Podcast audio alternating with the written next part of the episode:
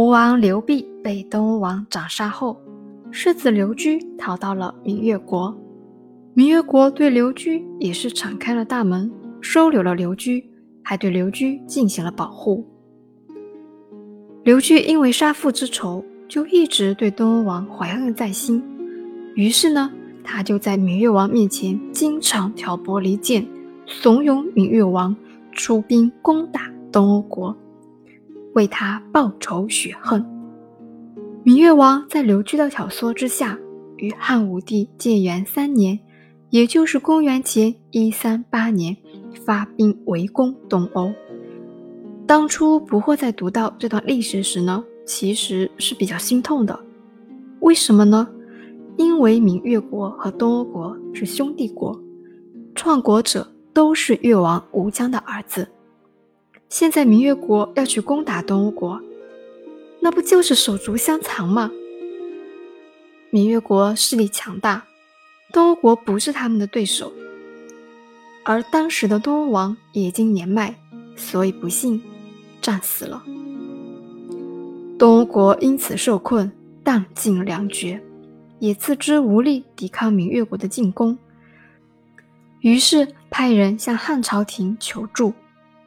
当初的汉武帝还不到二十岁，于是就向太尉田汾征求意见。结果田汾不同意。田汾的观点是，闽越国和东欧国这两个小国打仗是他们自己的事情啊，因为从秦朝开始，这两个小国的行政权就是自治的。而且吴王刘濞反叛，东欧国还举兵协助，世子刘居逃逸。闽越国还收留保护，现在两国自相残杀，何必我们出兵相救呢？于是汉武帝又向中大夫严柱咨询意见。严柱说：“今小国以穷困来告急，天子不正，善安所乐，又何以子忘国乎？”也就是说，我们现在碰到小国，遇到了国难。走投无路来和我们告急求救，我们泱泱大汉王朝的天子不去救助他们，他们还有哪里可以投靠的地方呢？天子不施行仁义道德，将来又凭什么统治万国呢？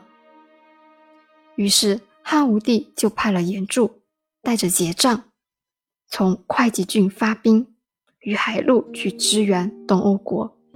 桀瘴呢，就是辅节。会稽郡呢，就是现在的绍兴。严柱到了会稽郡以后，向会稽郡的太守出示了汉武帝的信物结，就是那个结账，要太守调动会稽郡兵力以协助东欧国。那我们大家都知道啊，以前调兵打仗是需要虎符的，所以会稽郡太守一看。你严柱没有带虎符啊，只带了一个结账，所以拒绝发兵。这个举动惹怒了严柱，严柱立马斩杀了会稽郡的一个一级司马。一级司马是很高的官职啊，是军事长官啊，而且当时的会稽郡区域是很大的，包括今日浙江的北部和西部，江苏的南部和江西的西部。这么大一个区域的一级军事长官，严柱说杀就杀，毫不犹豫，说明当时汉武帝要救东欧国的决心是很大的。严柱掌握兵权之后，迅速发兵营救东欧国。明月国的军事力量和汉王朝的军事力量是完全不在一个层次啊，于是明越王就退兵了。虽然明月王退兵了，但是那时候的东欧国也已经摇摇欲坠了。迫于明月国的压力，末代东欧王欧阳旺请求汉朝廷准许他们举国内迁，也就是说，我们要投奔你汉王朝啦。在汉朝廷的许可之下，末代东欧王欧阳旺率领宗族及部众，大概四万余人，迁移到了庐江郡。也就是今天安徽西部的舒城地区，然后东欧王欧阳旺也被降封为广武侯，严柱被任命为会稽郡太守。这样一个布局下来之后呢，闽越国就不敢轻举妄动了。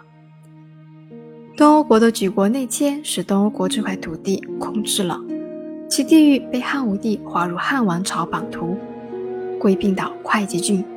剩下的一些欧越人仍居住于王国故地，但也有很多欧越人未避战乱，迁移到了周边东海的各个岛群上面。